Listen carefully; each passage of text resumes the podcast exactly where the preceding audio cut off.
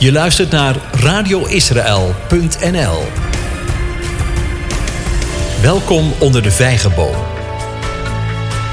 Leer je Bijbel lezen vanuit de Joodse achtergrond en tradities. Leer Jezus kennen als de Joodse Messias. Je gastvrouw en leraar is Debbie van Galen, hier op radioisrael.nl. Shalom, fijn dat je luistert naar deze verdiepende Bijbelstudie. Deze Bijbelstudie heet Jona, dit is deel 1. Mijn dochter was een jaar of negen toen ze bijzonder veel inzicht vertoonde in de juistheid van haar gedrag. Ik stond in de keuken en keek toe hoe zij naar de glazen entreedeur liep, die opende, achter zich dicht deed en ging zitten op het bankje. Normaliter zaten mijn kinderen daar hun time-out uit te zitten. Alleen, ik had haar geen straf opgelegd. Daarom deed ik de deur open en vroeg haar wat ze daar aan het doen was. Haar reactie: Ik heb iets stouts gedaan en dus heb ik mezelf maar alvast op de gang gezet. Nou, je begrijpt dat ik hoogst verbaasd was. Ik wist niet eens dat ze wat stouts had gedaan. De profeet Jona had wat zwaardere middelen nodig om tot dat inzicht te komen. De meeste van ons kennen het verhaal van Jona wel en wie is er als kind niet gejonast? Wellicht zijn er luisteraars die het liedje Jona kennen van Elia Rickert en sommigen zullen ook nog wel over Jona kunnen vertellen dat Jezus naar hem verwees. Tot zover gaat de algemene kennis over Jona. Alleen, terwijl ons beeld van Jona dat van een ongehoorzame profeet is, sprak Jezus zonder oordeel over hem. Wat mij ooit de aanleiding gaf het boek vanuit de Joodse tradities te gaan bestuderen, zijn Jezus' woorden het teken van Jona drie dagen en drie nachten in de buik van de grote vis. Ligt het echt zo eenvoudig? Jona wordt ook wel het boek van de bekeringen genoemd. Er is een goede reden waarom we het nieuwe radioseizoen aan het begin van de herfstfeesten starten met Jona. We gaan ontdekken waarom het boek belangrijk is en waarom het bij deze periode van het jaar hoort. Jona is het boek dat al eeuwenlang traditioneel wordt gelezen tijdens Yom Kippur, de grote verzoendag, dus al voor Jezus tijd hier op aarde. Officieel heet deze dag Yom Kippurim, dag van verzoeningen of bekeringen. Deze dag sluit de tien dagen van verootmoediging, van ontzag, tien dagen van berouw en inkeer af, die met Rosh Hashanah, oftewel Yom Teruah, de dag van bezuinigenschal, was ingeluid. Op Yom Kippur worden zowel de eigen zonden voor God beleden als de zonden van heel het volk, berouw en bekering getoond.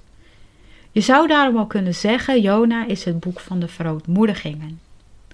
Ook Jezus refereert aan Jona in het kader van berouw en ware bekering. Als we Matthäus 12 vers 1 lezen, Matthäus 12 vers 1, dan zien we twee zaken. Ten eerste, hij en zijn discipelen liepen door de korenvelden waar zij korenaren plukten om de Shabbat, op de Shabbat om te eten. Dat betekent twee dingen. A. De koren was al geoogst, dus het moet aan het einde van de zomer geweest zijn. We kunnen dat opmaken uit de vermelding van het plukken van de korenaren door de discipelen. Zij maakten namelijk gebruik van de wet voor de armen. Zie Leviticus 23, vers 22. Leviticus 23, vers 22. Daar staat: Wanneer u de oogst van uw land binnenhaalt, mag u de rand van uw akker bij het binnenhalen van uw oogst niet helemaal afmaaien. En wat van uw oogst is blijven liggen, mag u niet oprapen. U moet het laten liggen voor de armen en de vreemdeling. Ik ben de Heere uw God. Dus hij maakte gebruik van die wet. De hoogtijdagen, Rosh Hashanah en Yom Kippur, vielen in de eerste twee weken van september toen, als we uitgaan van het jaar 3792 volgens Joodse jaartelling of 31 na Christus.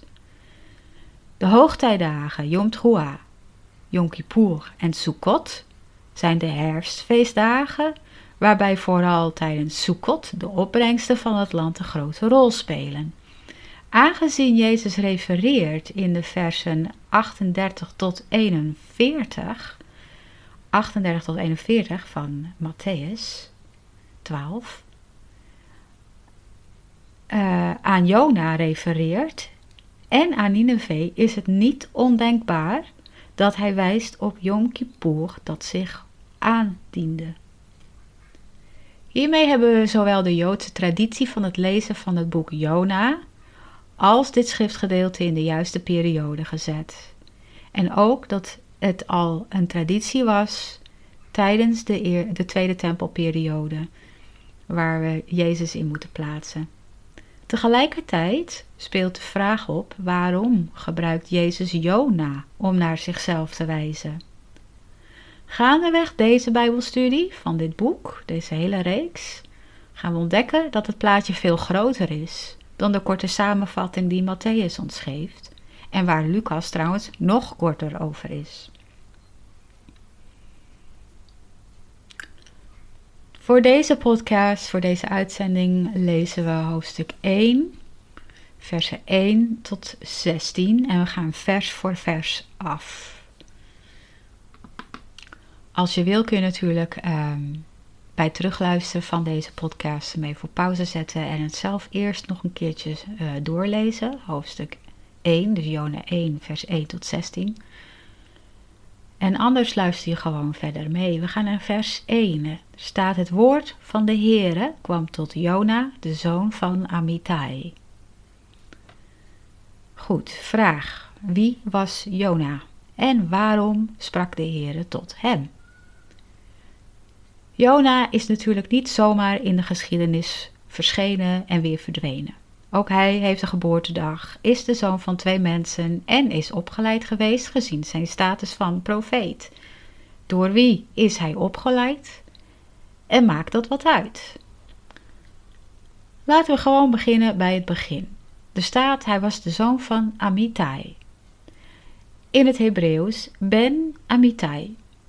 Zijn vaders naam geeft veel weg, namelijk het herbergt het Hebreeuwse woord emet.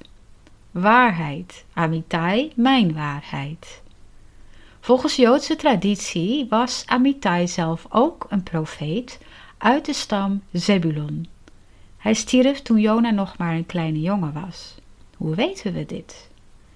Ga met me mee naar 1 Koningen 17, 1 Koningen 17, vers 17 tot 24. Vers 17 tot 24. Ik lees van de herziene statenvertaling. En het gebeurde na deze dingen dat de zoon van deze vrouw, de vrouw des huizes, ziek werd. Zijn ziekte werd zeer ernstig, omdat er in hem geen adem overbleef. Toen zei hij tegen, zij zei tegen Elia, hoe heb ik het nu met u, man Gods? Bent u bij mij gekomen om mijn ongerechtigheid in herinnering te brengen en om mijn zoon te doen sterven? Maar hij zei tegen haar: Geef mij uw zoon. Hij nam hem van haar schoot en droeg hem naar boven, naar het bovenvertrek waar hij zelf woonde, en legde hem neer op zijn bed. Hij riep de Heere aan en zei: Heere, mijn God, Hebt u dan ook deze weduwe, bij wie ik als vreemdeling verblijf, zoveel kwaad gedaan, dat u haar zoon gedood hebt? En hij strekte zich driemaal over het kind uit en riep de Heere aan en zei, Heere, mijn God, laat toch de ziel van dit kind in hem terugkeren. De Heere luisterde naar de stem van Elia en de ziel van het kind keerde in hem terug en het werd weer levend. Elia nam het kind op, bracht het vanuit het bovenvertrek naar beneden in huis en gaf het aan zijn moeder. Toen zei, zei Elia, zie, uw zoon leeft. Toen zei die vrouw tegen Elia, nu weet ik dat u een man Gods bent en dat het woord van de Heere in uw mond waarheid is. We zijn aanbeland in het verhaal van Elia, die vanwege de droogte in Israël door de heren naar Tsarfat in Sidon, nabij Tyrus, dus Syrië, gestuurd was, waar een weduwe woonde en die hem zou onderhouden. Dit was een heidens en goddeloos gebied, lezen we in Matthäus 11, vers 21 en 22. Het was duidelijk dat de droogte zijn tol al had geëist, want de vrouw benoemde hoe groot haar nood was, waardoor ze hem niet zou kunnen onderhouden. We kennen het verhaal verder wel, hè? Genaamd uh, het kruikje van de weduwe uit Sarfat. Na enige tijd wordt haar zoon ernstig ziek en sterft. De weduwe beleeft grote rouw en verwijt Elia dat door zijn aanwezigheid haar zonden zich weer op haar uh, hebben gevreekt.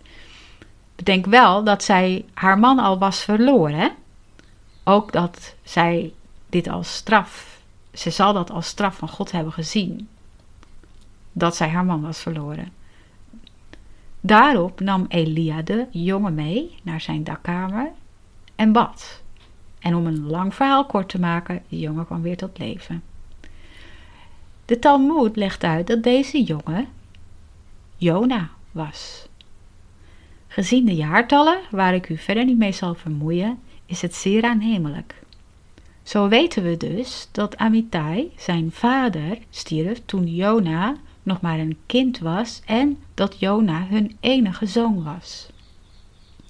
De link tussen Elia en Jona is dat beide de enige profeten zijn geweest met een boodschap voor de heidenen, om hun heil mogelijk te maken door Israëls afvalligheid. Elia werd naar Syrië gestuurd, dat voorheen het gebied van de stam Asher was. Dat lees je in Richteren 1, vers 31. Richteren 1, vers 31. Waar de weduwe en haar zoon zich bekeerden tot de God van Israël. Volgens de Talmud was dat ook het doel van Elia's aanwezigheid daar. En Jona, ja, naar Nineveh. Volgens Joodse traditie nam Elia Jona na zijn opstaan uit de dood, uh, nam hij de jongen uit, uh, onder zijn hoede en werd Jona Elia's discipel. Elisa nam die taak over toen Elia werd opgenomen. We lezen dat in 2 Koningen 9, vers 1 tot 10. 2 Koningen 9, vers 1 tot 10. Want daarin lezen we over de zalving van koning Jehu, of Jehu, eh, van het Tienstammenrijk. En dit was in 705 voor Christus. En die zalving werd uitgevoerd door een leerlingprofeet van Elisa in opdracht van Elisa. Deze leerlingprofeet was Jona, die daarna alle profetieën over het huis van Jehu heeft gedaan. Hij wordt in 2 Koningen 9, 2 Koningen 9 nog niet bij naam genoemd, omdat hij acteerde uit naam van Elisa. Met andere woorden, deze zalving kwam voor rekening van Elisa. Typerend is wel dat na het uitspreken van de profetie, wat denk je, typisch voor Jona, de jonge leerling-profeet, wegvluchtte. Dit past bij wat we al over Jona weten. Het tienstammenrijk was al in geestelijk verval, maar dat werd er daarna niet beter op. Lezen we in 2 Koningen 13 vers 2. 2 Koningen 13 vers 2. Over zijn generatie zegt Jezus precies hetzelfde. Laten we samen naar 2 Koningen 14 vers 25 gaan. 2 Koningen 14 vers 25. Daar staat: Hij bracht ook het gebied van Israël, van Levo Hamat tot de zee, van de vlakte aan Israël terug. En nu is belangrijk, overeenkomstig het woord van de Heere, de God van Israël, dat hij gesproken had door de dienst van zijn dienaar Jona, de zoon van Amittai, de profeet uit Gad Hefer. hey, hier zien we Jona voor het eerst genoemd. En het is zeker de Jona uit het gelijknamige Bijbelboek. Het eerste vers daar begint met het woord van de Heere kwam tot Jona, de zoon van Amittai. twee vragen. Waarom vertelt 2 Koningen 14 ons dat hij uit Gad Hefer komt, dat in Zebulon ligt? En wie was de profeet in dit vers? Was dat Jona of was dat zijn vader? We beginnen met de laatste. Als we de Hebreeuwse tekst lezen, dan valt op dat voor Hanavi geen Vav staat, wat en of of betekent. Dit is belangrijk. Zou die er hebben gestaan, dan zou de titel profeet op Jona slaan. Maar dat staat er niet. Er staat Ben Amitai Ha-Navi, zoon van Amitai de profeet. Jona's vader was dus ook een profeet uit de stam Zebulon. Streep die komma in je Bijbel dus maar door als die daar staat tussen Ben en of het zoon van Amitai, komma de profeet. Die komma die mag weg. Jona had deze roeping wel als geestelijke erfenis dus van zijn vader meegekregen. Waarom wordt dan gezegd dat hij uit Gad Hefer komt, maar eerder zien we hem in Tsarfat? Dat zit zo. Een meisje dat trouwde verliet haar ouderlijk huis om in te trekken in de woning die haar bruidegom in zijn ouderlijke omgeving voor haar had gebouwd. Zijn familie werd haar familie. Zou hij komen te overlijden, wat hier het geval was, dan was de weduwe niet verplicht om bij haar schoonfamilie te blijven. Ze was vrij om terug te keren naar haar geboortedorp. Met de kinderen als ze die had. Daar zou zij zeker op kunnen rekenen. Uh, zeker kunnen rekenen op haar eigen familienetwerk. Dit zien we bijvoorbeeld ook terug in het verhaal van Rut een paar keer voorbij komen. Als we nu alle losse eindjes even bij elkaar binden, dan komen we tot deze voorgeschiedenis van Jona. Hij was de zoon van Amitai, de profeet uit Gad Hefer, wat in Zebulon ligt, die getrouwd was met een vrouw uit Sarfat, uit de voormalige regio Asher, maar nu onder Syrisch heidens bestuur. Na zijn dood, na Amitai's dood, keerde de vrouw terug met haar jonge zoon naar haar geboortegrond. Toen hongersnood uitbrak en zij nog voor één maaltijd meel en olie had, verscheen daar Elia, ook een profeet. Drie jaar lang leefden ze met elkaar. Elia als kostganger en geestelijk huis, een leider in dat huis. Hij onderwees Jona, zoals zijn vader dat zou hebben gedaan. Toen werd Jona ernstig ziek en stierf. Elia bad drie keer en Jona werd weer tot leven gewekt. Vanaf dat moment werd Jona Elia's discipel. Hij werd opgeleid tot profeet.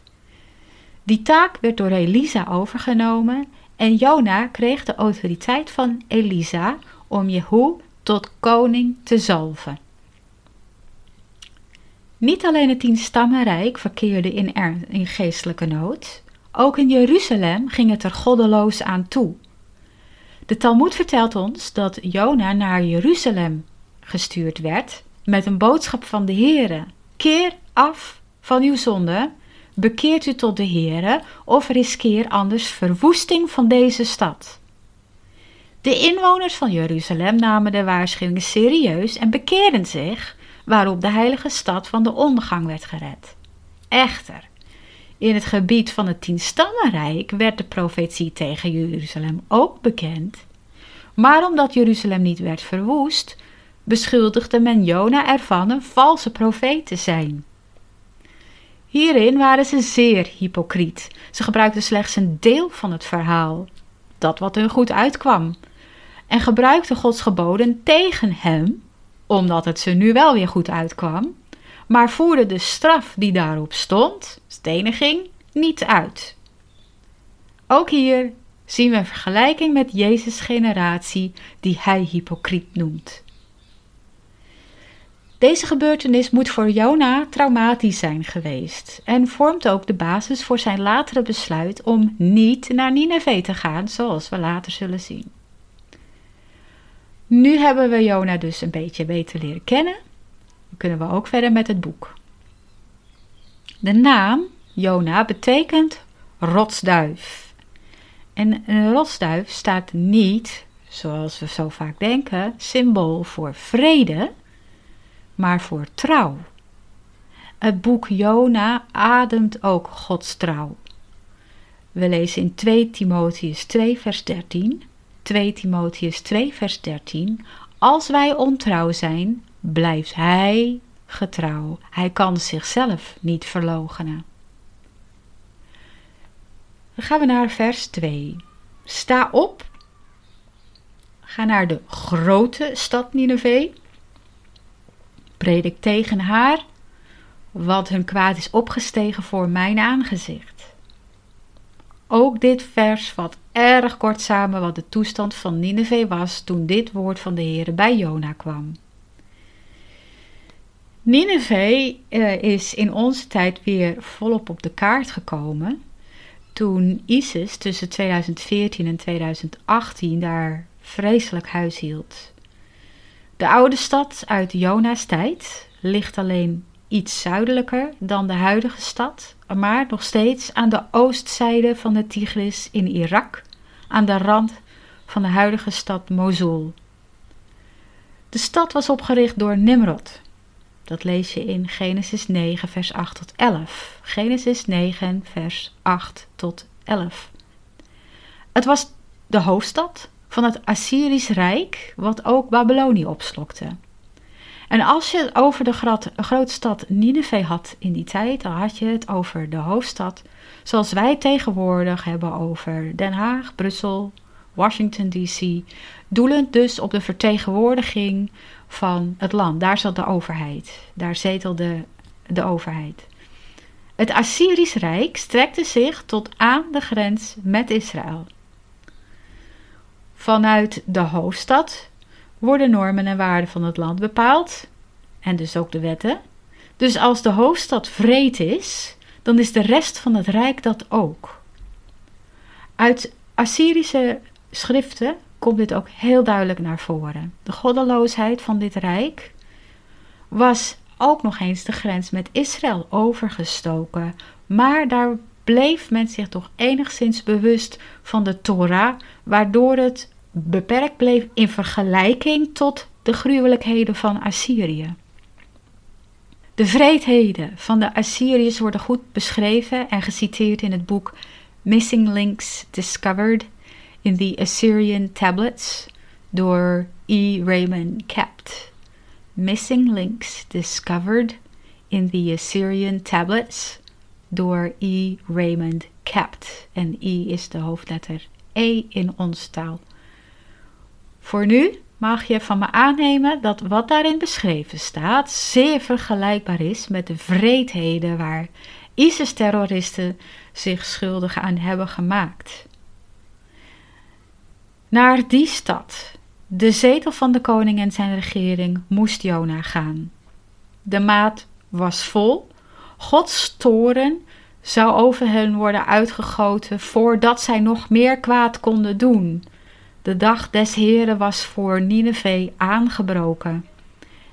Daarom, of bijna aangebroken. Daarom moest Jona tegen Nineveh pro, profeteren, niet protesteren.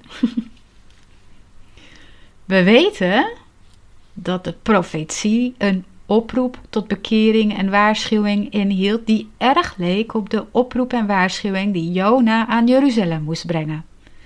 We weten ook dat de tien stammen alle oproepen tot bekering in de wind hadden geslagen. Nu moest Jona naar die vrede, heidense stad om dezelfde profetie te doen. Dat was natuurlijk een grote vernedering voor Israël. Jona werd bang. Niet zozeer voor de vreedheden van Assyriërs, al zou ik als ik hem was daar echt verschrikkelijk bang voor zijn geweest, maar voor de herhaling was hij bang van de situatie toen met Jeruzalem. Moet je voorstellen. Stel, Nineveh geeft wel gehoor, dan zou hij één in eigen land weer tot valse profeet worden uitgemaakt en zich de hoon van zijn volk op de hals halen. En twee, hij zou schaamte en veroordeling op Israël laden. Dat werd hem te veel. We lezen Handelingen 13, vers 46 tot 48. Handelingen 13, vers 46 tot 48. We lezen hier over Paulus en Barnabas. En zij spreken tot de Joodse geestelijke elite in Judea. Maar Paulus en Barnabas zeiden vrijmoedig: het was nodig dat het woord van God eerst tot u gesproken zou worden. Maar aangezien u het verwerpt en u zelf het eeuwig leven niet waard oordeelt, zie, wij wenden ons tot de heidenen. Zo immers heeft de Heer ons geboden. Ons bedoelde Paulus en Barnabas, ons volk. Ik heb u tot een licht voor de heidenen gesteld, opdat u tot verlossing zou zijn tot aan het uiterste van de aarde. Toen nu de heidenen dit hoorden, verblijden zij zich en prezen het woord van de Heere. En er geloofden er zoveel als er bestemd waren voor het eeuwig leven. Die veroordeling en de schaamte die de Joodse leiders het, zichzelf en hun volk, het volk op de hals hadden gehaald. Dat zou Jona hebben gedaan als hij zou profiteren tegen Nineveh en Nineveh zou wel gehoor geven. En hij gunde dat de Ninevieten niet. Dus lezen we in vers 3. Maar Jona stond op om naar Tarsis te vluchten, weg van het aangezicht van de Heere. Hij daalde af naar Jaffo en vond een schip dat naar Tarsis ging. Hij betaalde de prijs voor de overtocht en daalde af in het schip om met hen mee te gaan naar Tarsis, weg van het aangezicht van de Heere. Tarsis ligt niet, zoals zo vaak wordt aangenomen, in Turkije, Josephus beschrijft het onder de naam Tartessus en zowel Edersheim als Raymond Capt wijzen de monding van de rivier Guadalquivir aan de golf van Cadiz, de westkust van Spanje, aan als locatie. Al vanaf de dagen van koning David liep er een belangrijke handelsroute over de Middellandse Zee tussen Jaffo en Tartessus of Tarsis, die geopereerd werd door de Venetiërs met hun schepen en waar Israël volop van profiteerde. Tarsus was in die periode al een belangrijke handelsdepot en dat was het in Jonas' dagen nog steeds. De Hebreeërs schuwden zelf schepenbouw uit angst voor de zee. Waarom waren ze bang voor de zee? Het volk van God moest geregeld een mikve nemen, meestal om zich te reinigen, het zij van lichamelijke onreinheden, het zij van geestelijke. Een mikve neem je in stromend water, dus een beek of een rivier. Die neemt, min of meer beeldend, alle onreinheden met zich mee. En ja, waar mondt die in uit? In de zee. De zee is dus een beeld van de zonde en onreinheden van de wereld bij elkaar verzameld en dat leidt tot de dood. Let maar eens op. Je zult ook tegenwoordig nooit een orthodoxe jood in zee aantreffen. Hier zien we wel de eerste hint in Jona, wijzend in de richting van Jezus' werk op aarde, maar dat komt straks. Dus Jona vluchtte weg van het aangezicht van de Heere, of letterlijk, Jona vluchtte weg van voor het aangezicht van de Heere. En aangezien dit tot twee keer toe achter elkaar wordt herhaald, wordt ons gevraagd hier extra scherp op te zijn lezen we uh, Psalm 139, vers 7. Psalm 139, vers 7, wat Jona ongetwijfeld heeft gekend. Dan snappen we dat Jona wist dat wegvluchten van Gods aangezicht geen enkele zin heeft. Zijn geest is immers overal aanwezig. Er is een verschil tussen Mipne uh, Mifnei Adonai, weg van Gods aanwezigheid, en me liefnee Adonai, weg van voor Gods aangezicht of aanwezigheid. Dat wijst op Jona's roeping als profeet. Aangezien de psalmen verklaren dat hij aanwezig is zelfs boven de hemelen en heel de aarde gevuld is met zijn glorie, hemel en aarde, volgt dat hij zichzelf niet aan zijn profeten toont op zee. Jona wist gerust dat God hem zou blijven roepen en dat hij hem zou blijven horen, al ging hij naar Ethiopië of naar India. Met de redenering van net in gedachten was Jona's doel om Gods roepstem te ontlopen door zo lang mogelijk op zee te zijn. Precies in tegenovergestelde richting van Nineveh. Vergelijk Genesis 3, vers 8, Genesis 3, vers 8 en Genesis 4, vers 16. Genesis 4, vers 16 maar met deze situatie. Jona ontliep liever zijn roeping en het zijn in Gods aanwezigheid dan dat hij zijn angst onder ogen moest komen. De grote kans dat Nineveh zich zou bekeren, zo groot was zijn geloof in God, dat hij het zeer waarschijnlijk achtte dat God een heidense stad de gave van bekering zou geven en het genadig zou zijn naar zijn karakter, en dat hij weer tot valse profeet zou worden gedegradeerd, daarom gaf hij nog liever zijn roeping op dan dat hij moest toezien dat Israël door de bekering van de heidenen tot schande gemaakt zou worden. Zo groot was zijn liefde voor zijn volk en zijn ego, dat hij eerder hun en zijn eer wilde redden dan de naam van de Heere heiligen.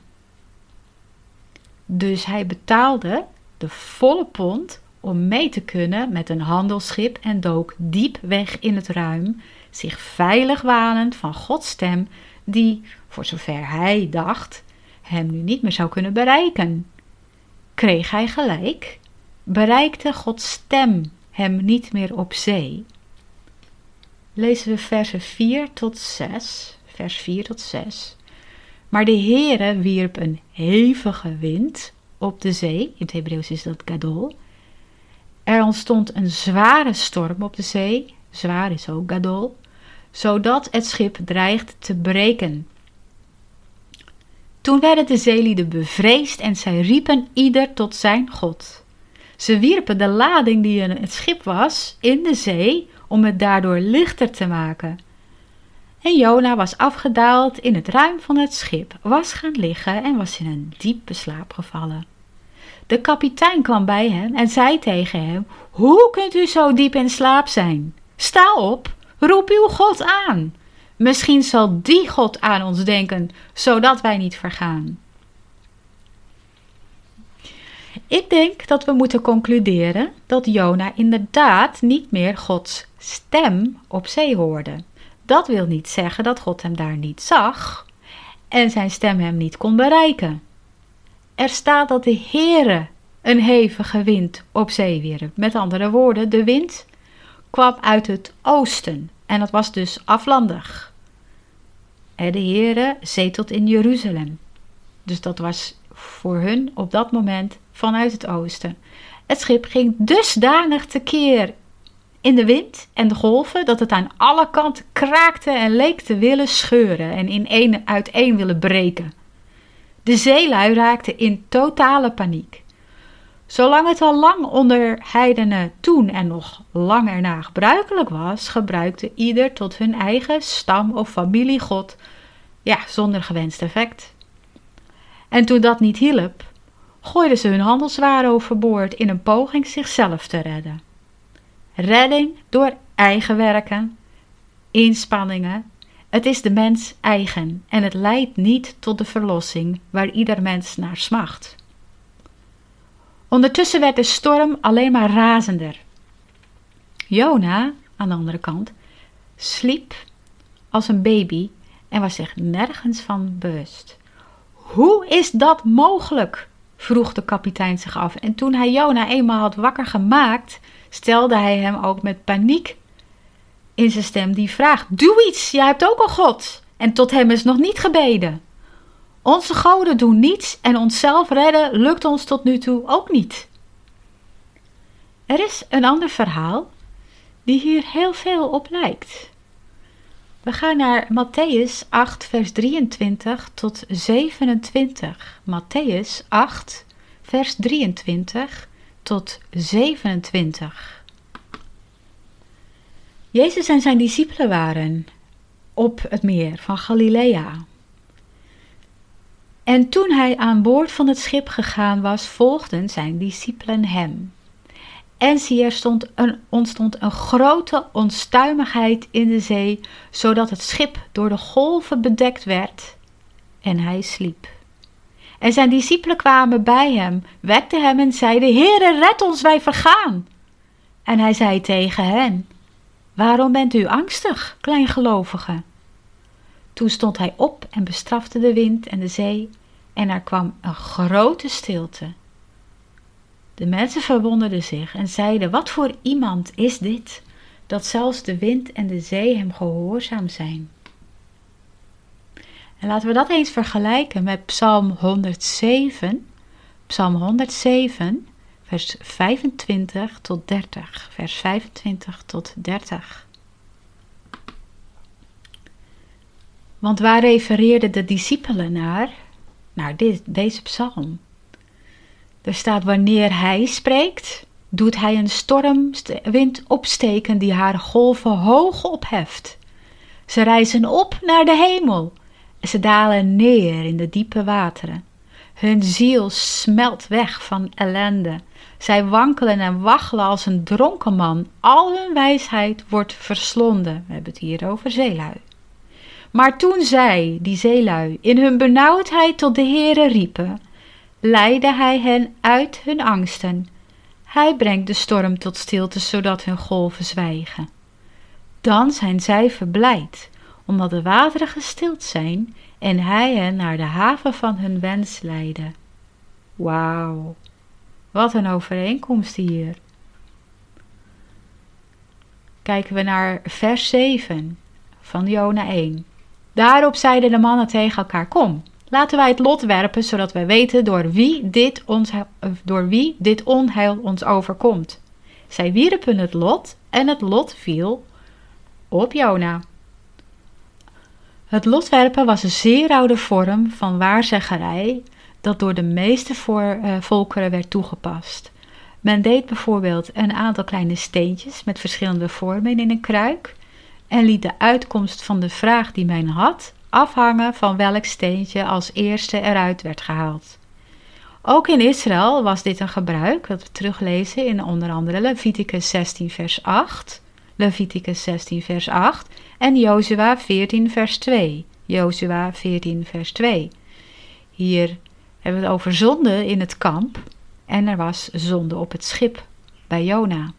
Het verschil is hier dat de Hebreeërs Gods hand in de uitkomst zagen en dat ook expliciet van hem vroegen. Ook in het Nieuwe Testament komen we dit gebruik tegen. Het eerste test of het Tweede Testament. Bijvoorbeeld waar de tempelsoldaten het lot wierpen voor Jezus onderkleed en waar Matthäus werd uitgekozen om de plek van Judas in te nemen, van Juda. Al waren hier de heidenen degene die het lot wierpen, wat mogelijk bij Jona enige nonchalance veroorzaakte, tenslotte was God, de Hebreeuwse, de God van de van Israël niet expliciet gevraagd de uitkomst te bepalen en wat hem betreft kon God hem toch niet op zee bereiken. Toch viel het lot op Jona. Daar moet hij van geschrokken zijn. Eindelijk biechtte Jona alles op. Vers 8 tot 10. In vers 8 tot 10 lezen we: Toen zeiden zij tegen hem: Vertel ons toch door wie dit onheil ons overkomt. Wat is uw werk en waar komt u vandaan? Wat is uw land? En van welk volk bent u? Hij zei tegen hen: Ik ben een Hebreeër en ik vrees de Heere, de God van de hemel, die de zee en het droge gemaakt heeft. Toen werden de mannen zeer bevreesd en ze zeiden tegen hem: Hoe hebt u dit kunnen doen? De mannen wisten namelijk dat hij op de vlucht was, weg van het aangezicht van de Heere, want hij had het hun verteld. Ik ben een Hebreeër, zei hij. En met deze term onderscheidde hij zich direct van de heidense volkeren. Alleen al die woorden moeten de zeelui de stuipen op het lijf hebben gejaagd. Want was het niet het Hebreeuwse volk dat door de hand van hun machtige God door de Rode Zee uit Egypte was geleid? Was het niet hun God die het hele leger van de farao destijds ombracht, wat het einde van, het, van de macht van het Egyptisch Rijk inluidde? Dan zegt hij: Ik vrees de Heere, de God van de hemel, die de zee en het droge gemaakt heeft. Ah. Jona erkende hier, nu ook voor zichzelf, dat God schepper is van hemel en aarde en de zee. Hij erkende dat ontzag en eerbied voor die schepper terecht is. Toen vertelde hij waarom hij aan boord van hun schip was gekomen. Daarop werden de mannen door grote angst gegrepen. Moet je nagaan. De golven breken het schip al bijna in stukken. Het schip wordt steeds de diepte ingegooid of hoog op een golf meegenomen. De wind is verschrikkelijk en het lijkt alleen maar toe te nemen. Dus de angst onder de zeelui is al hevig. Komt dit nieuws er nog even bij? Hoeveel meer angst kan een mens verdragen?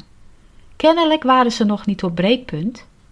Alles waar zij zich druk over maakten, was hoe Jona in hun beleving zo stom had kunnen zijn om zich de woede van zijn God op zijn hals te halen. Maar wat denk je? Kenden zij de gruwelverhalen die over Nineveh de ronde deden niet? Ze snapten wel dat Jona niet stond te springen om daar naartoe te gaan. Vers 11 en 12 Vers 11 en 12. Ze zeiden dan tegen hem: Wat moeten wij met u doen, zodat de zee ons met rust laat? Want de zee werd hoe langer, hoe onstuimiger. Daarop zei hij tegen hen: Pak mij op en werp mij in de zee.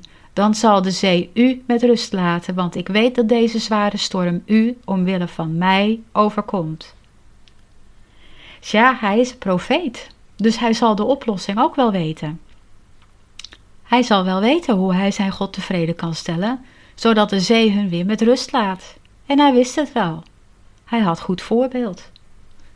Exodus 32, vers 32. Exodus 32, vers 32. Nu dan, of u toch hun zonde wilde vergeven, maar indien niet, schrap mij alstublieft uit uw boek dat u geschreven hebt. Hier spreekt Mozes.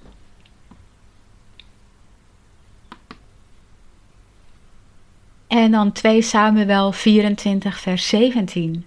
2 Samuel 24, vers 17. Daar zegt David tegen de Heere, toen hij de engel zag die het volk met de plaag trof. Zie, ik heb gezondigd en ik heb mij misdragen, maar deze schapen, wat hebben zij gedaan? Laat uw hand zich toch tegen mij en tegen mijn familie zijn. Jona wist dat hij zichzelf moest opofferen in navolging van Mozes en David voor de redding van de zeelui, want het waren niet hun zonden, maar de zijne, die de reden waren voor deze naderende schipbreuk en het verlies van hun levens en daarmee hun zielen. Er was geen andere uitweg voor hem en hij was er klaar voor. Het was alleen voor deze mannen een brug te ver. Zij waren er nog niet klaar voor. Wat Jona niet wist, was dat hij hiermee een profetie over de leidende Messias werd. Johannes 11, vers 47 tot 52. We lezen Johannes 11, vers 47 tot 52. De overpriesters dan en de fariseeën riepen de raad bijeen en zeiden, wat doen we? Want deze mens doet vele tekenen. Als wij hem zo laten begaan, zullen allen in hem geloven en de Romeinen zullen komen en onze plaats en onze natie van ons wegnemen. Maar een van hen, Caiaphas, die de hoge priester van dat jaar was, zei tegen hen: U weet niets en u overweegt niet dat het nuttig voor ons is dat één mens sterft voor het volk en niet heel het volk verloren gaat. Dit zei hij echter niet uit zichzelf, maar als hoge priester van dat jaar profeteerde hij dat Jezus sterven zou voor het volk. En niet alleen voor het volk, maar ook om de kinderen van God overal verspreid bijeen te brengen. Hier zien we de overpriesters en de fariseeën, de raad, het Sanhedrin, bijeenroepen. Zij zagen hun invloed op het volk schipbreuk leiden En daar waren ze heel bang voor. Wat moeten we doen, zodat onze machtspositie behouden blijft en het volk niet verstrooid wordt onder de andere volkeren?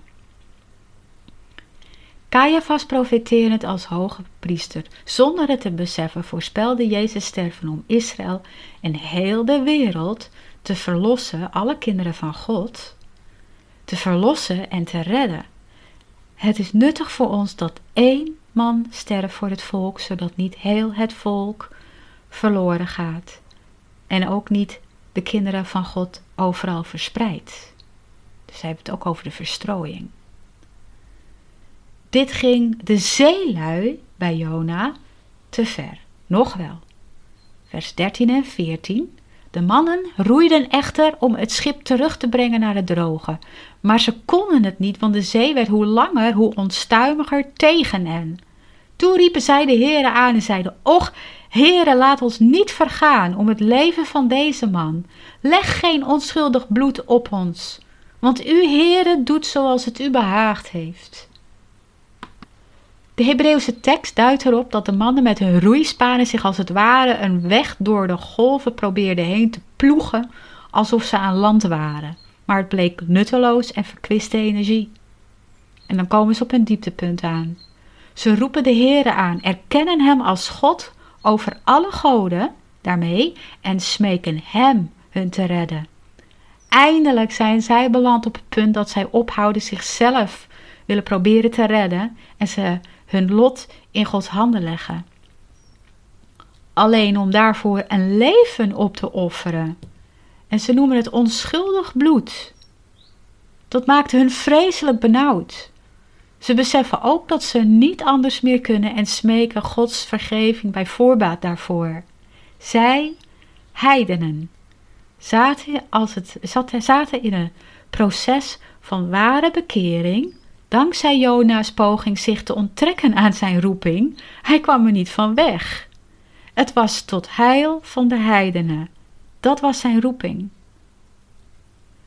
In Matthäus 27, vers 24, Matthäus 27, vers 24 zien we, toen Pilatus zag dat hij niets bereikte, maar dat er veel eer opschudding ontstond, nam hij water, waste zijn handen voor de ogen van de menigte en zei: Ik ben onschuldig aan het bloed van deze rechtvaardige. U moet maar zien. Lezen we in Jona 1, vers 15. Vers 15. Daarop pakten zij Jona op en wierpen hem in de zee, en de woedende zee kwam tot bedaren.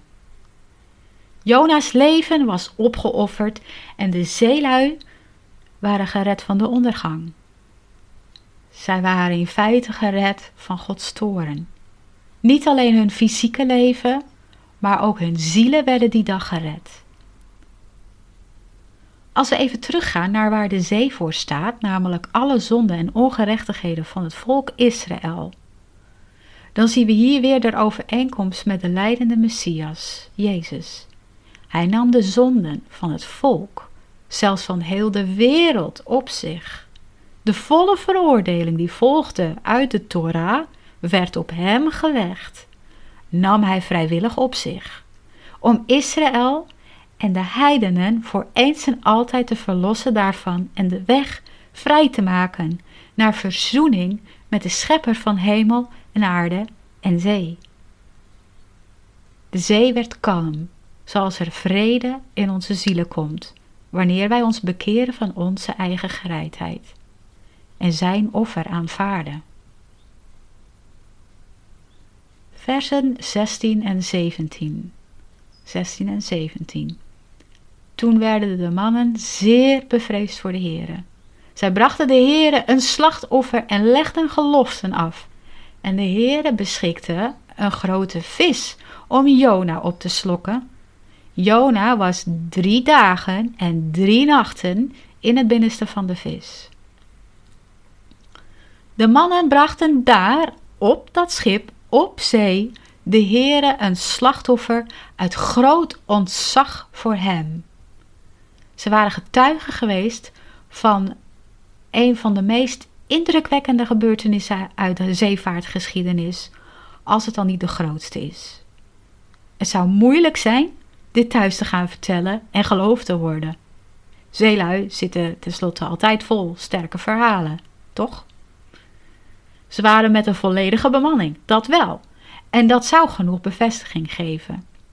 Hun bekering was echt. Geloften afleggen doe je niet zomaar.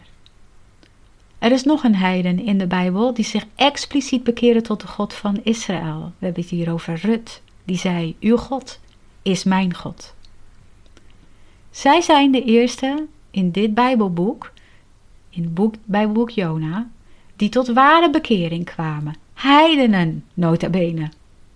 Waar Jona zo bang voor was geweest, omwille van de eer van Israël. Dat is ironisch. En Jona, de Heere had hem niet verlaten, hij was hem trouw. Jona had nog een taak te volbrengen, maar daarvoor had hij nog steeds een weg af te leggen. Hij was al eens eerder uit de dood opgewekt. Zou een tweede keer onmogelijk voor God zijn? God is niet bang voor een crisis. Hij geeft de hoop voor ons nooit op en hij ziet erop toe dat wij tot het doel komen wat hij met ons leven heeft. In eh, deel 2 beginnen we met het laatste vers van dit hoofdstuk en dan, dan hoofdstuk 2. En ook daar zullen we weer heel veel zien. En onder andere het teken van Jona, waar Jezus het over had. Maar dat heeft inmiddels wel weer meer invulling gekregen. Meer dan alleen vers 17.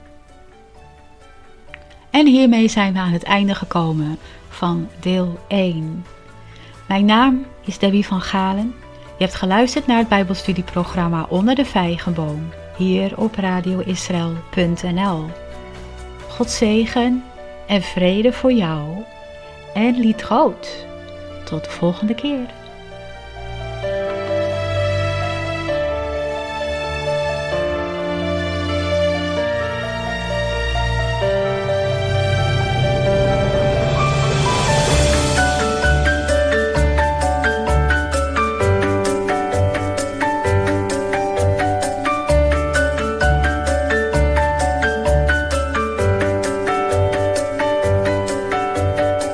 Je luistert naar radioisrael.nl